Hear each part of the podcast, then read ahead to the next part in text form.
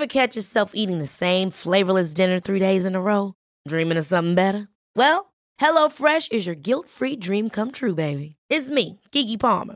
Let's wake up those taste buds with hot, juicy pecan-crusted chicken or garlic butter shrimp scampi. Mm. Hello Fresh. Stop dreaming of all the delicious possibilities and dig in at HelloFresh.com. Let's get this dinner party started.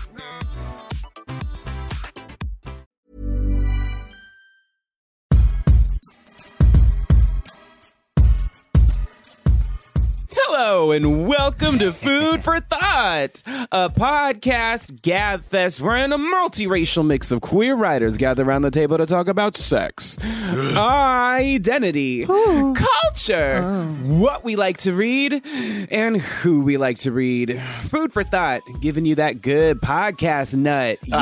I love the podcast nut. What other kind of nuts do you like? I love the run nut. I love the nut.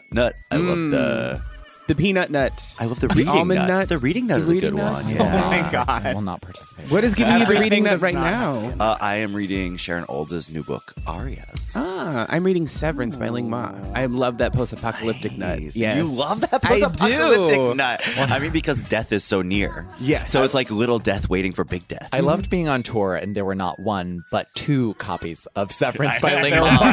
Like floating around in our Airbnb. So true. Producer Alex picked it up as well because she started reading Tommy's copy and then was like, oh, this is what I need right now. I mean, it's just like about a virus that like originates in China and then gets to the United States and turns everyone into zombies, but like NBD. That virus nut. Love it. That virus nut. Dennis, what's your favorite nut? Oh my! Well, okay. I got the most incredible chicken nugget nut in Portland. Love the nugget nut. Yeah. I didn't know a nugget nut could be a nut. Oh, and then my best friend took me to Super Deluxe, and I was like, "This is truly, truly a nut. If running could be this good, I might actually try to get the run nut. Running is that good, Dennis. Running is that good. Here's the thing about Dennis's nugget nut is that Dennis also does not believe in getting the ketchup nut, so I didn't care about the nugget nut if there was no ketchup nut. I also do not have a ketchup nut. Also, no. I'm fully getting my drive Fran insane nut right now. You Fran is gone through the honey. You're not hurting anyone but yourself. I love hurting myself. That's my sexuality. The honey mustard nut. It's the honey mustard nut. I am Tommy Teebs Pico, Indigenous American poet, screenwriter, single, and actively mingling. And yesterday, Joe farted in the car. And for a second, it smelled like overcooked meat that quickly went rancid. Wow. And it was hot. Wow. All right. Fran. I'm a writer. I'm an editor. And I'm retiring use of the word nut.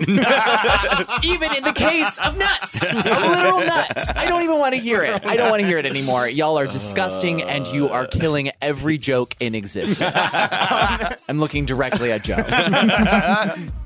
She has truly fully had it, but I am Dennis Norris II, and I'm a reader and a writer, a lapsed violist, and now I have to admit that I am ironically allergic to many a literal nut. Wow. Oh, wow. You do have that allergy nut. I truly have that allergy nut. Stop.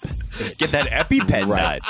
I am Joseph Osmondson, scientist, nonfiction writer, and are the girls saying nut now?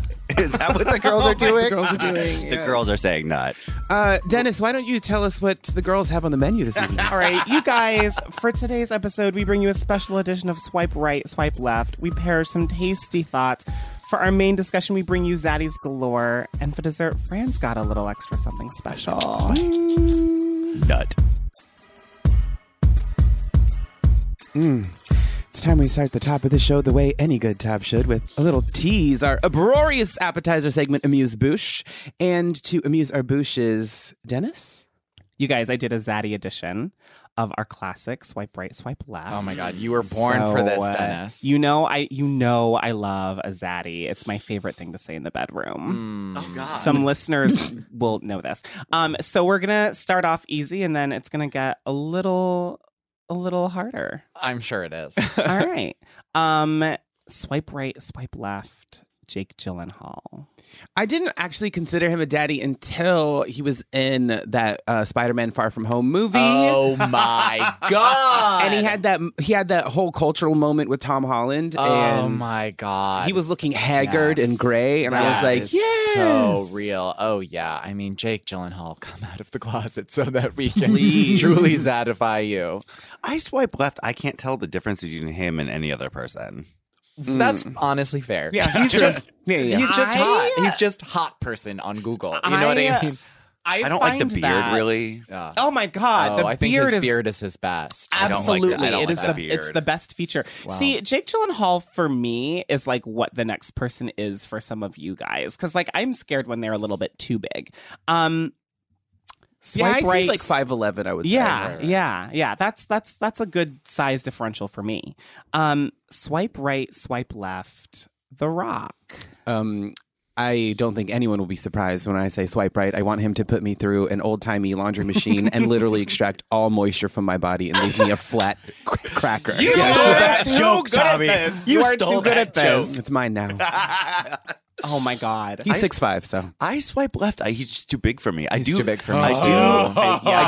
him in Ballers, and it's been fun to watch him really grow as an actor. I do love the Rock-a-zons happening right now. So I swipe right on him as an actor and a cultural sort of thing, thing that's happening, but I swipe left in terms of having sex with him. Oh, my God. I would swipe right on him doing, like, ASMR for me, though. Like, I think that would be hot. I really enjoy his voice. But, yeah, I'm not trying to be flattened into a literal pancake. I just want him to squeeze me until my head pops off. Oh my God. And he could do it too. He could do it. That is true. He could do it. Swipe right, swipe left. Ted Danson. Oh, yum. Joe, who's Ted Danson again? Ted Danson is an actor who got famous for Cheers. He was the bartender. Oh, right. And have recently come back and plays... an important character, I will not specify any further because I don't want to spoiler alert it, on The Good Place. And The Good Place is one of those shows where everyone of every age and every type is so fucking sexy, and he's so sexy and funny and charming and just like, you know, I don't love typically a zaddy is not my type, but just like he's so sexy and cute. Okay, I love swipe right. Okay, I would swipe right on Cheers, Ted Danson, who oddly I know. Oh my God! Wow, y'all's age is so jumping weird. Out because I haven't even heard of Cheers before today. But I swipe left on The Good Place, Ted Danson. Have you seen it? I have. I've actually seen 2 seasons of it. Wow. I almost was going to include Chidi on the list, but I don't know if he's really zaddy enough. Not zaddy. Not very zaddy, sexy, but not like zaddy. Yeah. So I'm swiping left on current Ted Danson. Yeah, a little too goofy, a little too crafty for me. I don't like him crafty. Swipe right, swipe left. Mahershala Ali. Oh my God. I mean, it's not controversial. No, not at all. It's truly, honestly exquisite. Just prime specimen of human being. Just I cannot. It's so incredible. Oh, he's 6'2". Yes. Yeah. Teams is like, Tommy, I need Googling to make sure he's tall enough. I want him to fill me with candy, and then I want to be the pinata at his next birthday party. Open. Yes. I want him to hold me like a cello and just play me, pulling my innards, pulling all of your strength back and forth. Up. Oh my God, stroking down, stroking up, all the bow strokes. All right, swipe right, swipe left. Kumail Nanjiani. Oh my God. The glow up. Let me tell you. What happened to him? If y'all haven't seen. He literally blew up. The photo of Kumail Nanjiani shirtless after doing rigorous training for The Eternals, a new Marvel series he's doing. As if I needed another reason to love Kumail Nanjiani. Exactly. Oh my God. He's an exquisite comedian. He's funny. He's always standing up for people of color, representation in the media. And it's just like in all of my favorite cultural objects in existence. And now he's even hotter. Like, what is going on? And the best part is that when he posted that, you know, photo of his like new body, I was like, there is no way that's real. That was Photoshop. He had an extremely long caption that gave really, to me, responsible context that was like, this costs a lot of money that a studio paid for, and it's not realistic for your everyday person. And like, I've you know, dealt with body issues like my, you know, throughout my career. And like, this isn't realistic, but like, I'm posting it because it's still something that I'm proud of. Yeah. I mean, it was remarkable, the thing that he did to his body. I actually preferred him without that body to be QH. But so, and I think that he was very thoughtful and respectful in that post. But yeah, I mean, it was beautiful. Just a man with a sense of humor. Yeah. I immediately sent that photo to my trainer, and I was like, "Can we do this like average Joe glow up?" Because I would love to. And your trainer said, "Baby steps, no. love." No, he was just like, "Sure, yeah, end of next week." He told me I need to eat. Swipe right, swipe left. John Hamm's bulge. I Google it at least once a week to see if there are new pictures. Swipe left. He's not my type. Swipe right. Yes. Oh right. My God. I agree with Fran. Swipe left. I mean, the bulge is the most interesting thing about him. Yeah, and I'm not even. Oh. I'm not a dick sizes, so I don't care. I can't get enough of that bulge. I am ready. Any day, any time. The way Dennis is grabbing the microphone right now, holding it like a dick. Just literally, my hand. It would fill up my hands. I love it. His ham would fill up your ham. Okay, here's the thing about the bulge, though. Love the bulge. Love the big bulge. Love the bigness, the thickness, et cetera, et cetera, et cetera. In theory, I don't like it in real life, but I like the idea of it. Mm-hmm. Yeah. Sometimes we prefer the idea more than the actual thing. Yes. Sometimes. That is my entire sexuality. That is true. All right. Let's see. We're gonna go down to Odell Beckham Jr. Oh wow. Very hot. Oh, what do we think? So hot. Hot, and also just like is constantly accused of being gay and never answers that question in a homophobic way. Yep. You know what I mean? Yeah. He's always just like, if I was, why would that be a problem? But like, I've said this again, y'all, like, I'm not. You know what I mean? Like the video online of him voguing, though, is just, I'm not saying that it has anything to do with his sexuality. I'm just saying that as someone who is like, it's appreciative of a man who enjoys his femininity. Oh my God. It's just like, And he's a sports person? He plays a sports ball. He gets that football nut. Okay. Because he's also like a bit of a fashion icon. Yeah. I saw he was 5'11", and I was like, I actually thought he was taller. Yeah. I sort of love all that energy wrapped up in a not that 5'11" is really small, but like in a smaller body, that there's a certain appreciation of the femininity. There's like the sort of masculine aggression of like being a professional football player and everything else that I guess entails. I don't know anything about it. But I love all of that wrapped up in a tight little body like that. Also, he's 5'11", but is fucking jacked as shit. Yes. I don't know if I would call that a tight little body. You know what I mean? Yeah. Fair. It's like 200 pounds of pure fucking muscle. True. All right. Trevor Noah. Swipe right, swipe left. Is Trevor Noah a zaddy? That's why I put it on the list. Is he a zaddy? Because I don't know. He's maybe a dad. I don't know if he's a zaddy. I could see him as a dad. Yeah. I don't know. He seems a little too like clean-faced to me, a dad or a daddy, you know. But he's nice. I wonder if he's like low, like high stealth zaddy, like he just turns it on in the bedroom in a way that none of us could believe. Could see that. I like to believe that. I swipe right on him because I think when he was given the Comedy Central show, we really got to see him learn on that job and become way better at it than he was on day one, and so it's been really fun to enjoy that journey. Also, he has like a lot of really interesting people on. Yep, you know, like writers totally. And shit. Exactly. Yeah. Okay. Swipe right, swipe left. Vin Diesel. Oh, I think we all know. We all know what Tommy's answer here is. I mean, okay, here's the thing. You're talking about modern day versus past Vin Diesel here. I would say 95 Vin Diesel, 100%. But he's also like 5'10", I believe. Oh. Yeah. Well, he's not super tall. He has the illusion of height. But he is, in fact, short. I feel like so this doesn't work for Tommy, but I feel like for me sometimes like all that thickness makes up for the height. He does have a very low voice, I will say. Like, does. I can imagine does that turn like, you on, Tommy? Him saying my name in the bedroom. Tommy. Shut up, Joe. Tommy. You ruin everything. Oh my gosh. And I think we'll close it out with one who might feel a little old school. Swipe right, swipe left, Usher. Oh, wow. Nostalgia. I swipe right on Usher's cameo in Hustlers. Yeah, same. That was so good. Iconic. Yeah, iconic. So good. I swipe right on that. I'm obsessed. Usher might have been, in some ways, my sexual awakening, actually. Like, I talk a lot about, like, Brad Pitt and Jonathan Taylor Thomas, but, like, I was also at that age really when Usher was, like, really big. The horniest icon. He, like, never had a shirt on, ever. No. He was really allergic to shirts. He was allergic to shirts, which I loved. That's an allergy nut I'd like to have. Wow.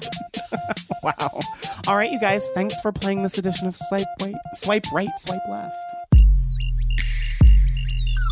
Hi, Thoughts! This is Dennis in the studio, and I'm so excited to be doing our second Thought You Should Know segment of the season.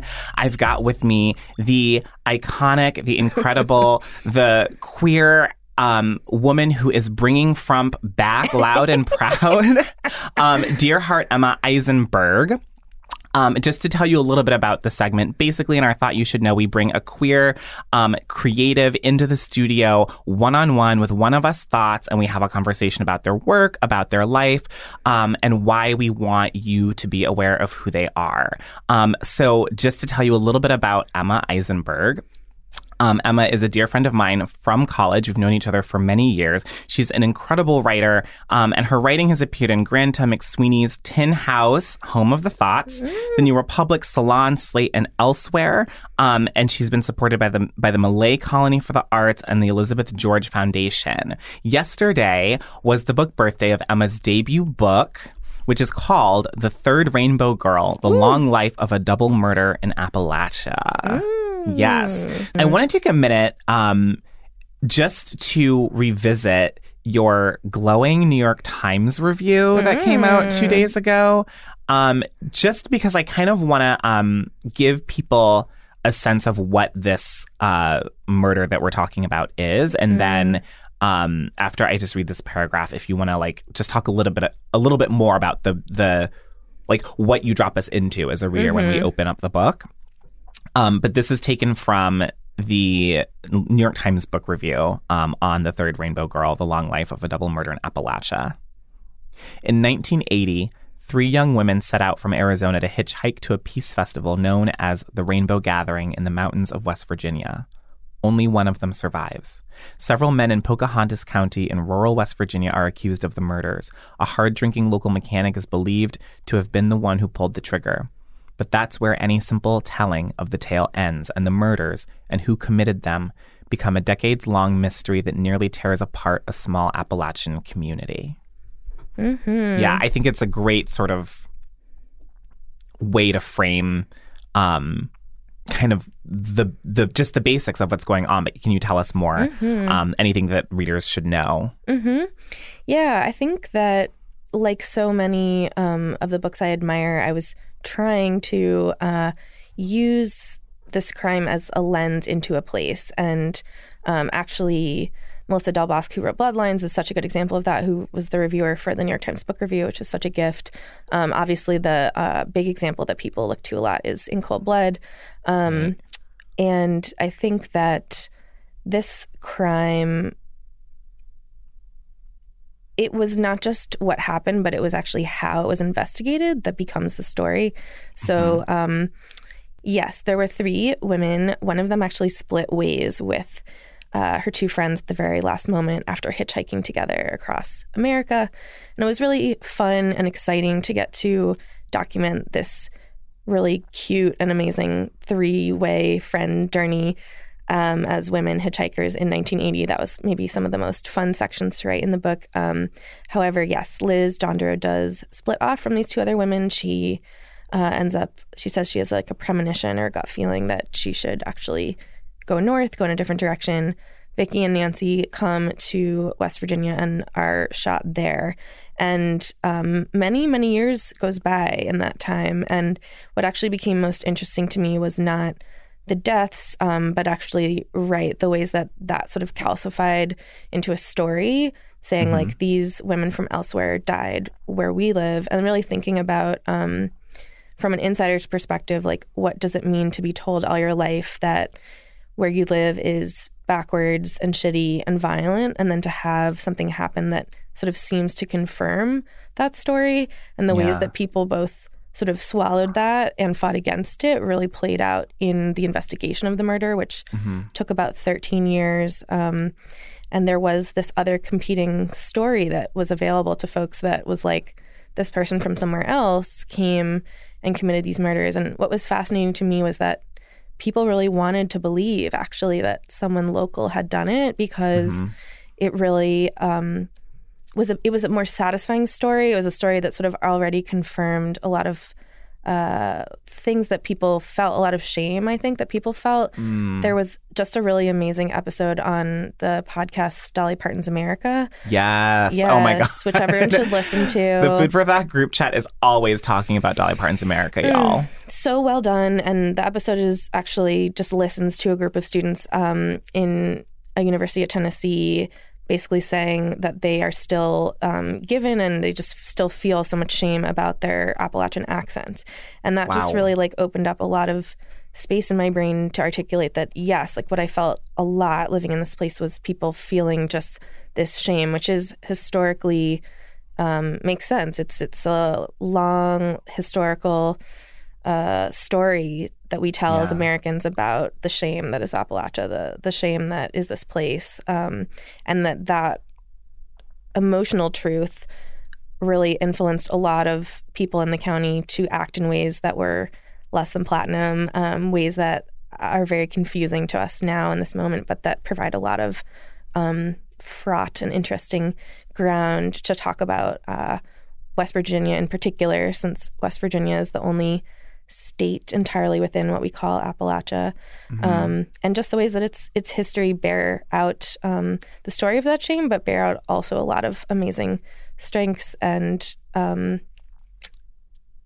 different stories. Yeah, I have to admit also that sort of, especially in the earliest pages of the book, one of the most surprising things to me was how much everyone insisted on the fact that it was someone who was from there who had committed these crimes on these visitors, as opposed to someone who also was passing through, maybe someone who was associated with the Rainbow Gathering, which the Rainbow Gathering, which was basically a huge group of hippies, had kind of different kinds of reputations in the community. Some people were really into it. Some people were sort of rolling their eyes.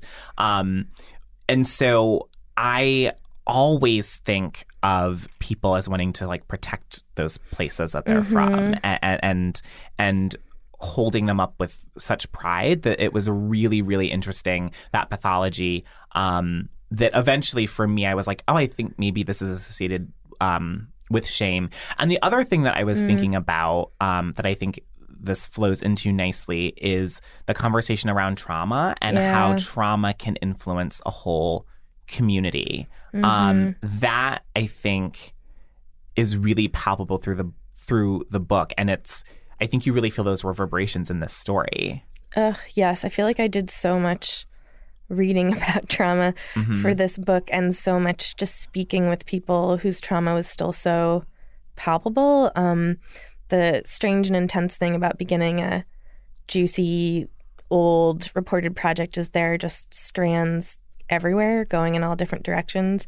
And it kind of felt like whatever direction I moved in, there was more trauma.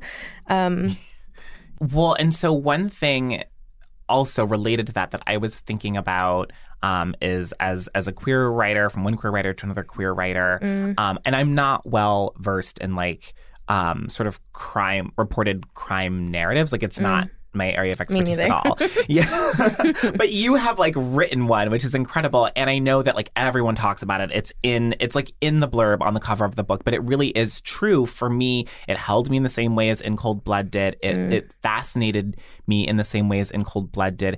And I sometimes wonder if those of us who are running around the world with perhaps more trauma, and of course we are living in a world full of traumatized people, but if those of us who are artists are running around with more trauma, if we're sometimes attracted to diving deep into the stories that have sometimes a different trauma than the ones that we're maybe living with, or the ones that are most sort of clearly at the surface of our own experience. Does that make sense? Yeah, I think that's really smart and probably very true. I just had a really wonderful and kind of life-changing chat with the writer Sarah Perry, who wrote this book after the eclipse. I know.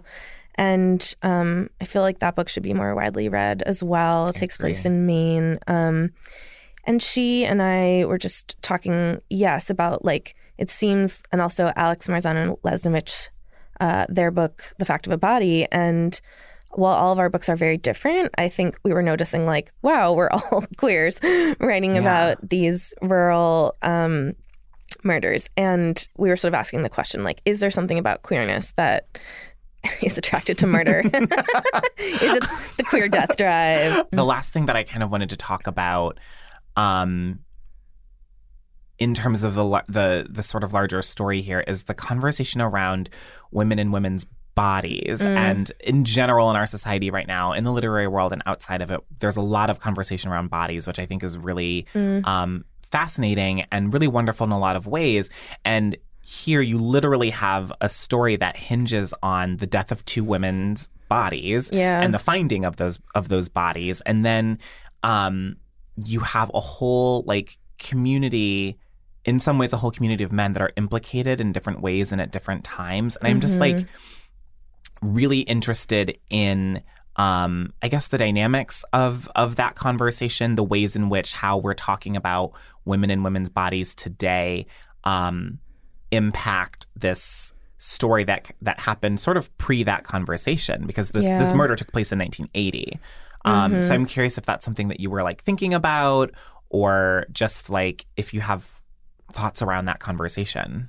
Totally. I mean, I also got the benefit of getting to read a couple of books that I think are really important in this conversation, like Alice Boland's Dead Girls and Rachel Monroe's Savage Appetites, both books that really grapple with this very question. And I was very worried about starting a book with two dead women's bodies. That was, at first I was I want to start with them alive. I want to start with these two women who died, Vicki Durian and Nancy Santomero. I want to start with them alive. I want to start with their road trip. I want to talk about all the things that they cared about, and that they were kind of fat and hairy and weird, and that resonated with me and whatever. I mean, definitely part of what drew me to the story was the physical bodies of Vicki and Nancy, the fact that they were not these glamour pageant queens, these women that we like to hold up as the perfect dead girls. They were kind of this idea of promise, that we are only supposed to be sad if you die, if you are very promising, if you are innocent, if you are, if you have a particular narrative. And they were both sort of like me, not really sure what to do with their lives, extremely searchers, people that were willing to take some risks just to kind of see what was out there. And so I wanted to make sure not to then shrink them down and make them these symbols, which is often what we do with women's bodies in crime stories. However, the both and, which is one of the themes of this book, the and is that they did die. Their bodies were found. That is a fact. And their bodies were found by a guy who I then knew, and who was the dad of a guy I had a close relationship with. And that the fact of literally finding their forms, their flesh in a place was something that really stuck with him. And I could see his trauma many years later still about that moment. So I had to kind of think in the both end of that and just be well, I don't want to make them a symbol. I do want to tell the facts. This did happen. But I tried to handle that by not opening the book with their deaths, but rather opening the book with the place.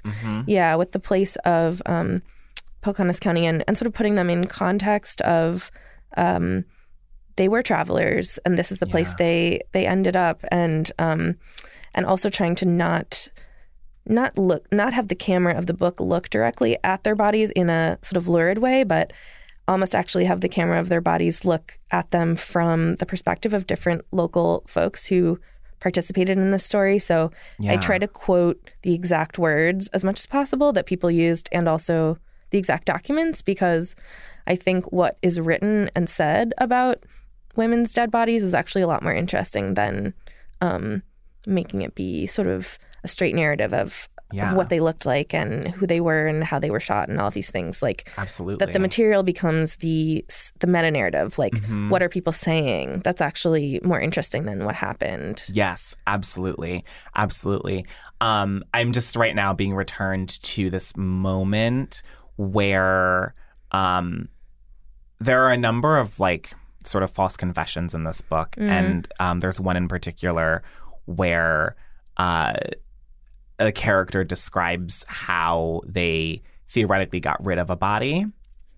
And once it becomes clear that this is false, it's not clear what the source of that particular sentence is. But the conclusion, what you know, is that one of these men has thought this before about doing this with a woman's body. And it's just like a fascinating reverberation that I think kind of reverberates through the whole text and the whole story in a lot of ways. Emma, I want to thank you so much for joining me in the studio and talking about this incredible, incredible nonfiction. I keep wanting to call it a novel because I'm so used to saying the word novel, but it is not at all a novel. It is it's a nonfiction novel, if you wish. Yeah, well, yeah, and it is. It does read like just like In Cold Blood. It reads like a nonfiction novel. The Third Rainbow Girl: The Long Life of a Double Murder in Appalachia. And if folks want to follow you on the internet, what are the best ways to do that? Oh, well, on all of the platforms, I am Frumpenberg. Yes! Like Frump meets Eisenberg. And it's just been such an amazing delight. Thank you so much for having me.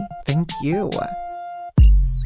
This message comes from iHeartRadio sponsor, Mercury Insurance. If you're looking to save some money, you should really think about getting a quote from Mercury, because Californians save an average of $677 with Mercury. It's quick and easy, and in just a few minutes, you might find you could save a lot of money on your auto and home insurance. Plus, Mercury was named one of America's best insurance companies by Insure.com 4 years in a row.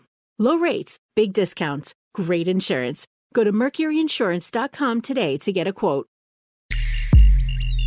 It's time we got to the meat of our discussion, the thought process, spelled T-H-O-T. T-H-O-T. And to sling our micro meat this week, it's Jeffrey time. I'm going to send a dick pic out to the group chat again, just to counteract this narrative. I luckily have never seen it, but if you do send it, HR. Okay? HR. Alex is going to come in and fire me. We talked about Zaddies years ago, way back in season 2, where Teebs opened up the conversation by asking us who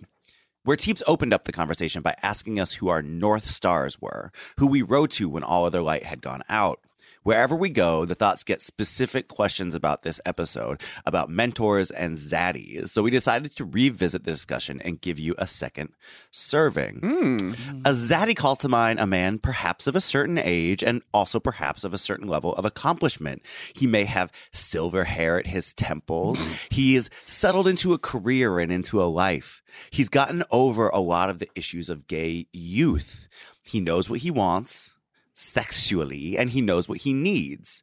He knows himself well enough to offer himself freely. You're literally just describing Tommy. That is literally a description of Tommy to a T. I'm here for it. He knows what he wants sexually. Pillow. Exactly. A nap. Ambien. So I am hard as fuck just reading this. And I know we want to define zaddies specifically and talk about our own relationships to zaddies, if we want them or if we want to be them, and how queer it is to fuck your mentors and the ethics of this. But first thoughts, I wanted to start by asking you a specific time and place where you felt like you were a zaddy for the first time, where you just like had this zattitude, if you will. Zattitude. I love that. The zaddy discourse. So sometimes like it was the first time I dated somebody younger than me, and I was like maybe 28 at the time and he was 23, and I felt like Jedi Master when it came to sex. Yeah. You know what I mean? I was like, that. This is how you do it. I think that like most of my past relationships were with younger people, and I more often than not, whether voluntarily or not, find myself as the caretaker. I don't know if I would classify myself as a zaddy, but in terms of like things that you look for Inazadi, like the caretaker aspect, the kind of knowing where to go. I'm picking our date spots. I'm setting times. I'm giving them advice, helping them write emails, budget their, I'm helping like people that I hook up with, like do annual budgets. Like that's kind of like the person I am. Wow. If you date me, I'm very nice. I'm very nice and helpful. And if you date me, you will have a glow up or upgrade of some kind. Right, just how I am. I don't even say that braggerly. Like it's just like my second nature. Yeah, yeah. Is to help people. And I don't just do that for people I date, in my everyday, like I have queer people all the time being like, I'm starting a podcast, like what networks do I reach out to? Or like, I'm working on this project, like how much do I quote it for? And like, if I know who you are and you are queer or trans, I will do that for you for free. I do it for other people at a nominal consultation fee. Nominal. But I always, I like weekly will do this via text message for anybody who is looking for financial or career advice. Isn't it though a weird transition? And I felt that even over the course of doing this show that I have gone from being a mentee to a mentor. Yeah. Because it's like when we started the show, that was the year my first book came out, and then subsequently others have. And like, I don't have like, I have people getting in touch like, do you have any poems for us to publish? And it's like, I don't have them anymore. They're all published now. But here are 5 people, usually like queer, POC, women, Native people, trans people, whose poems you could publish. Yeah. And then who I kind of act as like, I would say it, not necessarily mentor, but the step above friendtor, which is like, anytime I know that they have a book together, it's like, I know the editors now. I know the editors of all of these places because they've all hit me up for books. And it's like, my book writing days are done, but this person has a manuscript, this person has a manuscript, this person has a manuscript. Like, I'm talking about Penguin, Grove Atlantic. I'm talking about Tin House, of course, but then also like Grey Wolf, all those places. I know all those people, or like the editors of like Poetry Magazine and all that kind of stuff. Your DMs are about to be insane. But I do it for like the 5 people that are already my sort of I do it if you like know who I am. Yeah. You know what I mean? Yeah. It's really hard for me, this one, because I am disgusting. And like there are some things about adulthood that I have a really hard time with. Like I am not a person who feels calmed by cleaning. Like I actually feel calmed by a little bit of clutter. So my room is a little bit of a mess. When I travel, it's like a little bit of a disaster. I'm always losing and forgetting things. I don't have a wallet, as everyone knows. Just truly insane. Being on tour with Joe and like seeing where Joe's room. And it's just like the suitcase has been opened and everything is everywhere. Absolutely. Truly an explosion. So, I have a really hard time feeling grown because of all of these things. And I think, Tommy, we talk about this, right? There I'm immature. Aspects of our personality that don't have the markers of grownness. But at the same time, like I am settled into like not just one, but 2 careers now. And I feel like I'm really come into who I am. And not just that, like what I need from relationships. And like after my last breakup, in therapy, one of the things I worked on is like knowing what I want from a relationship and not accepting less than that, right? Which to me feels very grown. Like I'm good enough on my own financially in terms of my friendships and relationships that I don't need a man in the way that I used to. And I can be ready to invite someone into my life when and if they are. Do we have a live fact checker in the house? Producer Alex, do we get a thumbs up? She says yes. Alex knows. Kenya knows. I love you guys. I'm curious though. Can you be grown and not be a daddy? Yeah. Yes. Can you, Dennis? Tell us more. I fully... Well, so this is the thing. I refuse to ever be a zaddy, although I have had my own zaddy moments. I remember the very first time... Dating a 60-year-old man? Dennis dated a 60-year-old man? Let me tell you about how I was the zaddy in that relationship. No, I had this, like kind of early on, maybe 2014, I, went on this first date with this guy, and we went to Vlada and Hell's Kitchen, if any of you remember that place. It closed, right? Yeah, it closed. So this was long enough ago that it was still in existence. It's this place that did fruit-infused vodkas, and they were delicious. Oh, God, that's right. Were they? I loved them. I loved them. Maybe that's all that needs to be said about that. But the point is that I went out on a date with this person. The bill came. I paid the whole bill, which I had never done before on a date. And I felt incredibly, like, I just felt like anxiety. This person was younger than me. They were smaller than me. And I was like, this is unusual. I didn't know I could feel this way because I had kind of classically always been involved with people who are older. And the funny thing is that I still feel like I have grown up in a lot of ways. Like I've had a glow up in the last few years, but for sure, like I still mostly date people who are older than me or feel older than me. In a lot of my friend groups, I'm either the youngest person or maybe the second, even on this show, I'm the second youngest person. And I feel like when you're surrounded by people who are older than you, the challenge with that is that it can kind of, there can be a lot of excuses to not like grow up as much as you need to and like take the lead as much as you need to sometimes. And so that's something that I'm sort of constantly having to work on. But moving to New York City was really good for me. But the point is that I don't feel like I will ever be a zaddy. Will you be an auntie though? I love the kids. So I do get people in my DMs and people reaching out also sometimes asking for mentorship in certain kinds of ways as a writer. And I don't have a lot, as much cachet as I always feel like I need to in order to help them. But like the minute that I do, I'm like super excited to, like, that is going to make me so happy. Like I love the kids. I do love the kids. I want to get to a conversation of mentorship, but before we get there, I want to talk about the money element of what you just said. So real. Because, like, this is like very superficial and you guys can help me find like fruitful conversation with this, but like I love to pick up the tab. Like I'm such a Taurus. Oh. It is something that I truly enjoy doing, and I'll never do it in such a way where I'm like forcibly picking up the tab or like, you know, wait, you know, I'm not gonna like do it as some sort of power move. It's just I like taking care of people if I care about you, or if we're, you know, if it's like more of like a client thing, if it's a networking thing, like I love being able to pick up the tab. And I also work for a company now that like enables me to like pick up the tab with my corporate card. You know what I mean?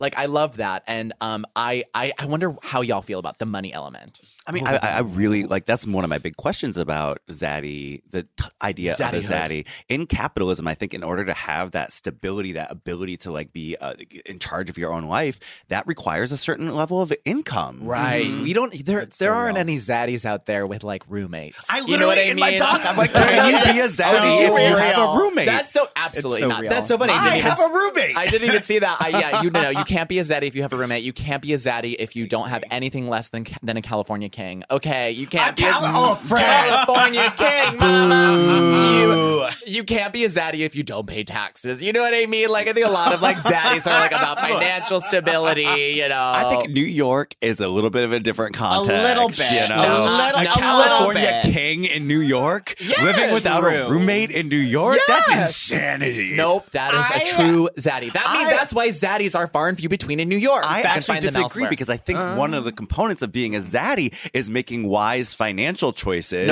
like paying less money for rent so you can save for retirement. Joel, you literally just want to be a zaddy. I know, I do. That is absolutely something that will help make you a zaddy. But I agree with Fran. Even in New York City, if you have roommates, you are not a zaddy. Thoughts out there. Don't let them take you down. I disagree on the California king because, like, I could live in the biggest space ever, and I don't think I would ever buy a California king on my own because I don't love huge beds. But you're also not trying to be a daddy. You're not trying to be a daddy. But I'm also not going to be a daddy. But like, Joe, just explain. What does capitalism have to do with it? I mean, right. So, you know, I think self-possession is one of the key components of being a zaddy. I can just tell you through my own journey, until I got the job that I have now about 2.5 years ago, I could not afford my own life. I could not pick up. Mm-hmm. I physically could not pick up the tab for dinner. I couldn't go to a lot of places for dinners.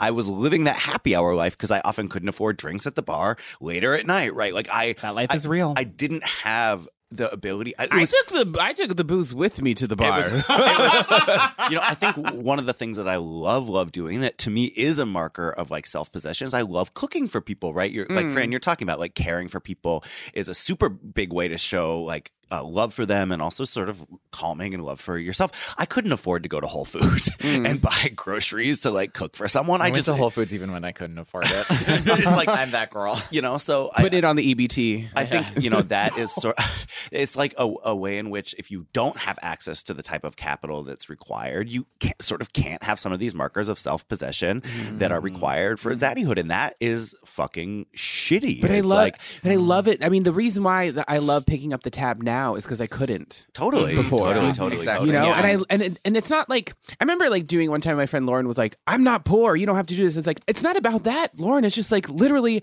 I would not have been able to do this 3 years ago. Yeah. But I can buy our. We had like 2 drinks each. I could take care of that. You know what I'm talking about? Like we didn't. This isn't the $1,500 bill we're talking about. This is like $30, and I can do it. See, I'm like I'm. This is. I mean, I throw a party in New York at the Standard East Village every month, and like I will leave. I only buy drinks for other people. Like I have drink tickets for myself, but I'm like buying rounds, getting shots, whatever. And then like drunk at like 1 a.m., I'll be like getting the bill and be like, like what? Have I spent $230 at this bar?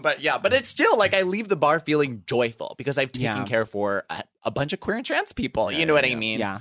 And it feels good to be able to. That's it. I think a part of the the zaddy thing is wanting to provide for somebody else, right? And that's not something that I want to do. Like I want to provide for myself.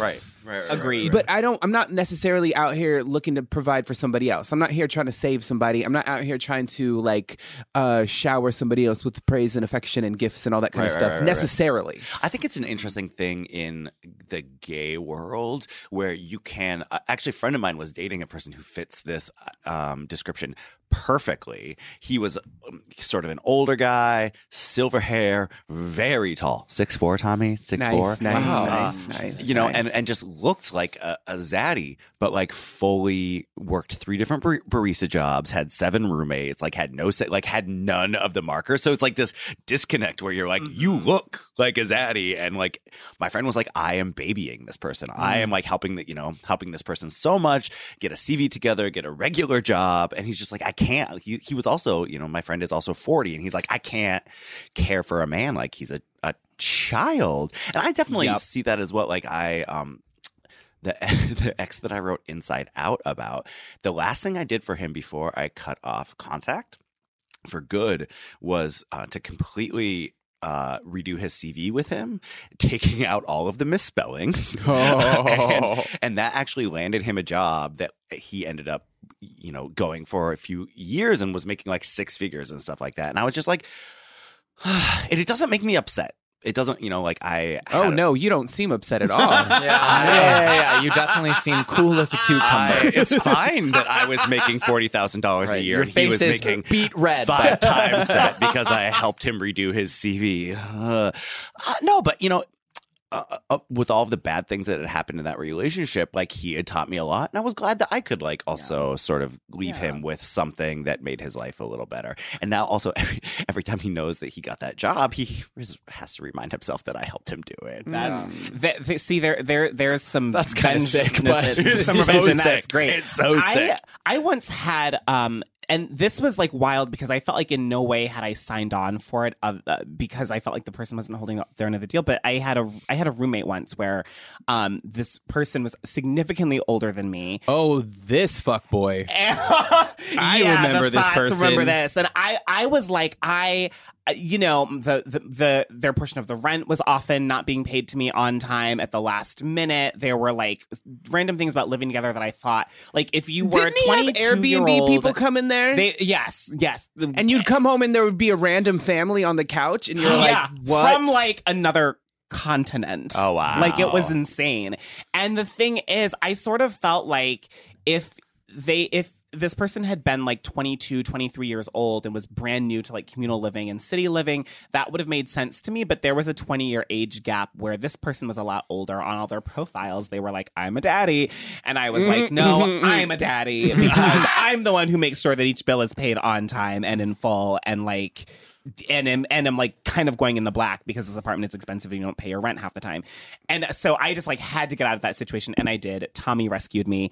But it was like fully insane because I was like, I never thought about that in that kind of context, like in a context where it's not really a friend situation. It's not a romantic situation, but this person is in my circle and in my life and has to be for this reason. That might be a pivot to a conversation about what zaddyhood means in the context of queer and marginalized people, specifically when your zaddy figure is less queer or marginalized than you. You meaning like if your zaddy figure is white and you are not. What does that mean for you? I don't know if any of y'all saw Daddy, a play by Jeremy O'Hara's friend of the pod. But like he kind of unearths a lot of questions inside this play, which is basically about this daddy relationship.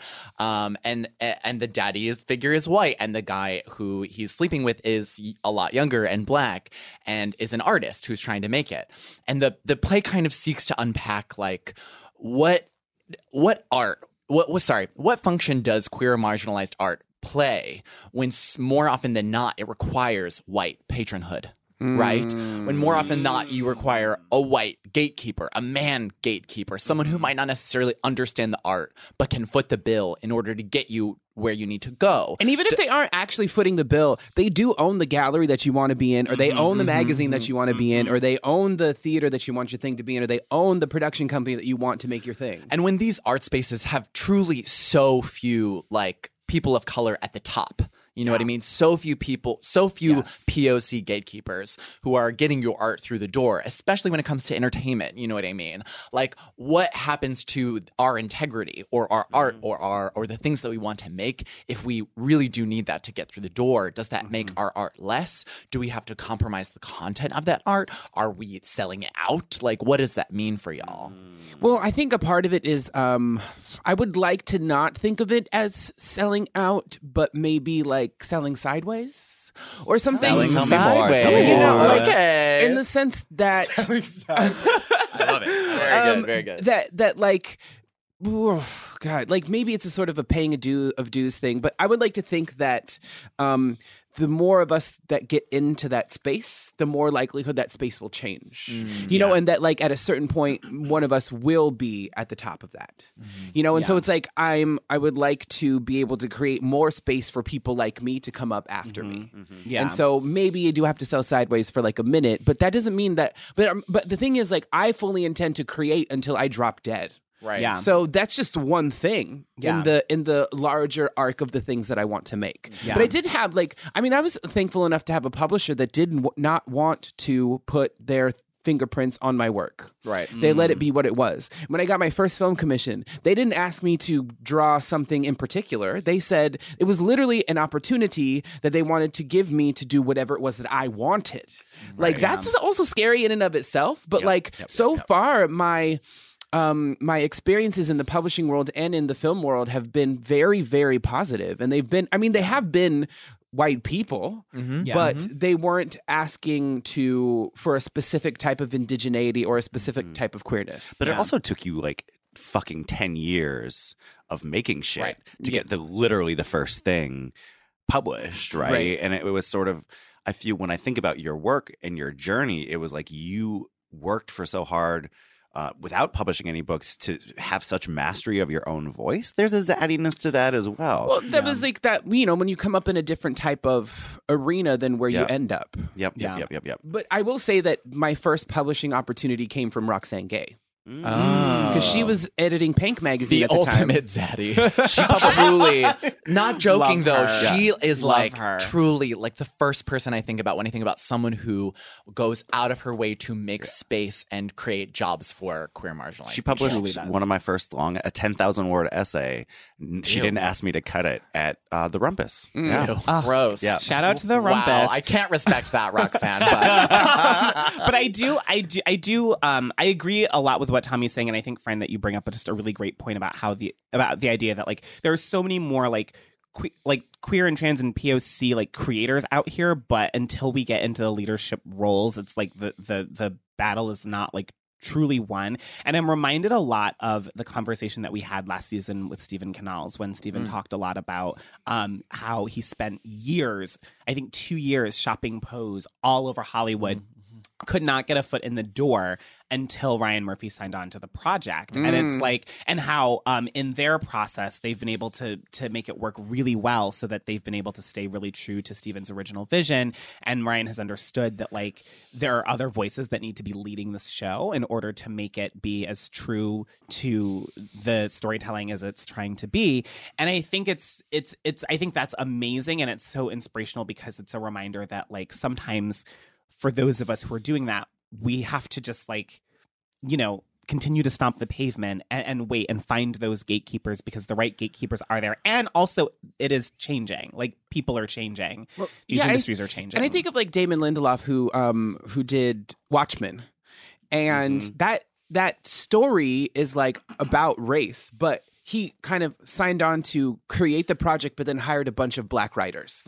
You know? And like, this thing with Ryan Murphy and Pose and like, you know, they do require sometimes those intimate projects of intricacy require like a kind of white patron in order to get it into the door. But I mean, that's all just Hollywood. Somebody famous needs to endorse you before you get anything made. We can go all the way back to Girlfriends, starring Tracee Ellis Ross, and Kelsey Grammer was one of the big producers of that. And it was Kelsey Grammer was looking for this type of project. Mara Brockett-Kill had it, brought it to him, and they made it work. And I don't know that Kelsey was terribly involved in the day-to-day work around it, but I remember watching that show at that age. I was in high school when it started, and I was just like, Kelsey Grammer is like involved in fucking Girlfriends, which to me felt like a super black TV show. So to all the white saddies out there, I go and sponsor a POC artist. Yes, you know what I mean? Without asking anything, right? Else. You know what? Well, right. I mean, like you should foot the bill and like offer them mentorship, like give them the advice that you have to offer. But then it like you will find so much joy from what is a nominal fee for you, and then watching them glow all the way up and having played a part in that, you know what I mean? And then disappearing and going to fund someone else. I'm feeling like I'm full, but I could fit one more thing inside of me. Dennis knows how I feel.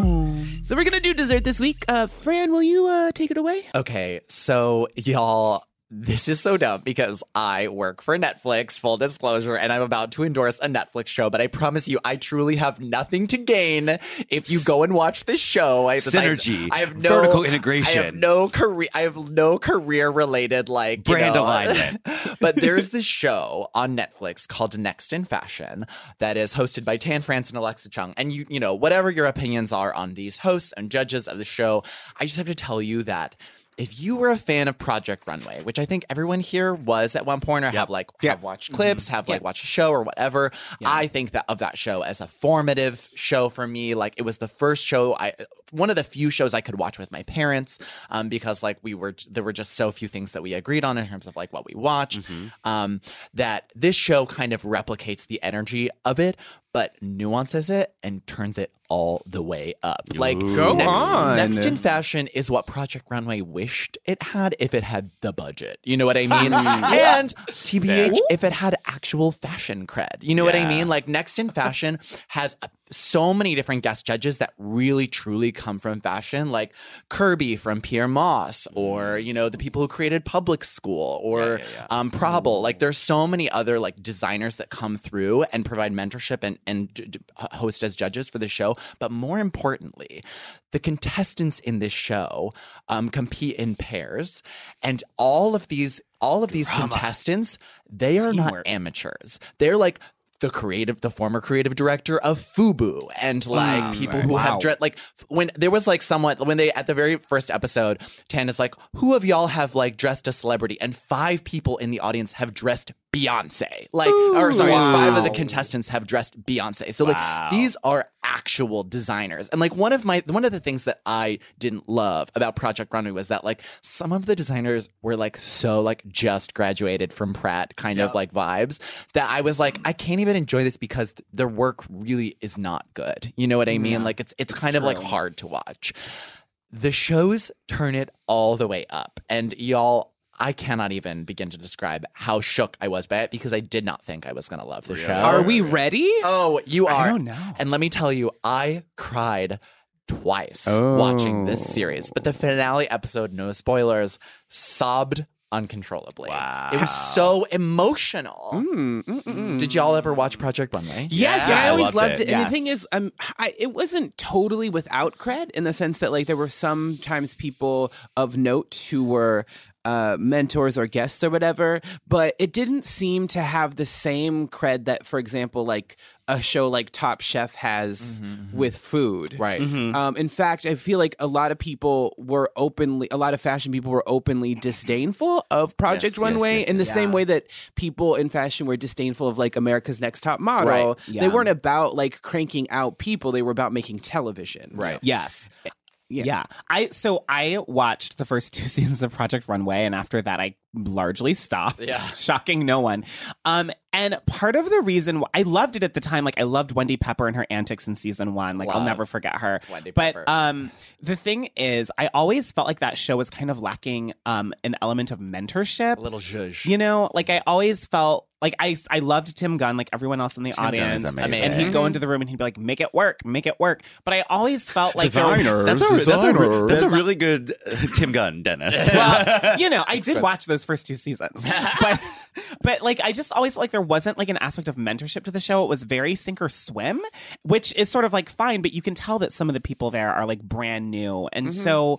I always I preferred like The Voice, like as it's a singing show, but I preferred that because there's just that element of teamwork and mentorship from the judges where they're really trying to help develop your craft and like set you up regardless of the results of the show. And so it seems more in tune to creating the artist that the artist wants to be.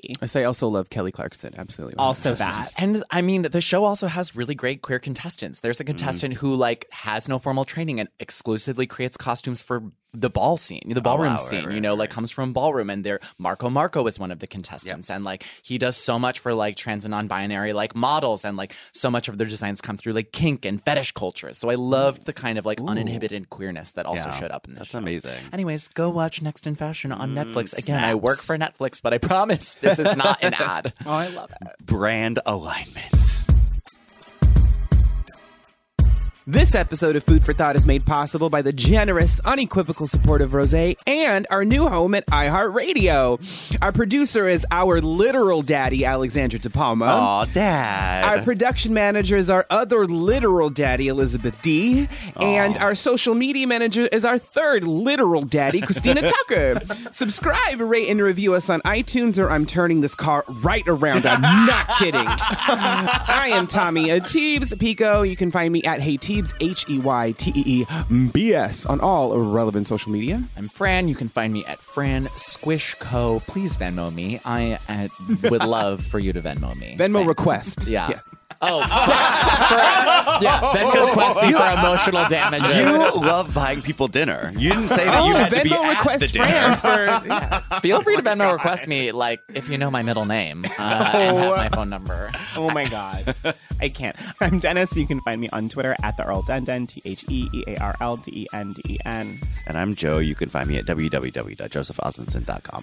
Find us on Instagram as Gay Sluts Who Read, and join us on Facebook and Twitter at Food for Thought Pod, where each week we pin some questions at the top of our page to continue the discussion of this week's main topic. Sign up for our newsletter for a list of everything we're reading and some extra delectable content at foodforthoughtpodcast.com. And finally, send your questions, thoughts, concerns, and dick pics to thoughts at foodforthoughtpodcast.com. As always, that's food, the number 4, and thought spelled how? THOT. See you next week. Mwah.